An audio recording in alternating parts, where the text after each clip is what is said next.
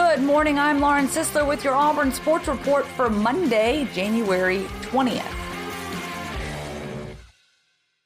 Kansas City Chiefs earned spot in Super Bowl fifty-four.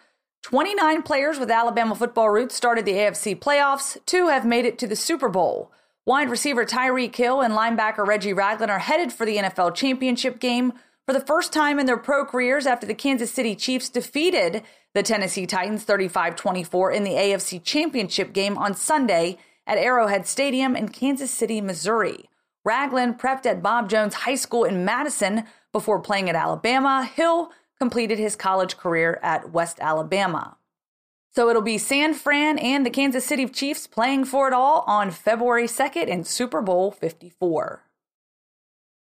Auburn officially announces four-star Jay Hardy has signed. Jay Hardy, the last remaining commit to sign with Auburn, officially joined the Tigers on Saturday.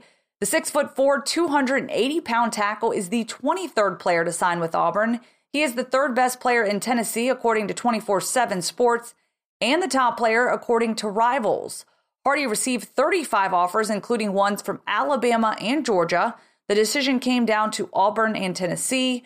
With his announcement coming in January, Hardy will finish out his senior year, graduate in the spring, and join the Tigers this summer. Number four, Auburn falls at Florida, drops second straight after fifteen and oh start. Bruce Pearl hasn't shied away from his team's flaws. He knew that eventually, even during a fifteen and oh start to open the year, that those blemishes would be exposed and eventually exploited. Fourth-ranked Auburn's flaws finally came to the forefront this week as the Tigers dropped their second straight game, sixty-nine forty-seven, at Florida following Wednesday's loss at Alabama.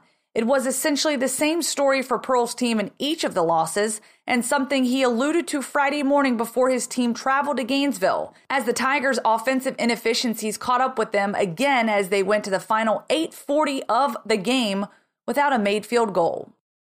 The Tigers return back home to Auburn Arena for a tip-off with South Carolina on Wednesday, January twenty-second at six p.m. Central Time. That's a wrap on your Auburn Sports Report. We'll catch you back here on Tuesday. Thanks for listening.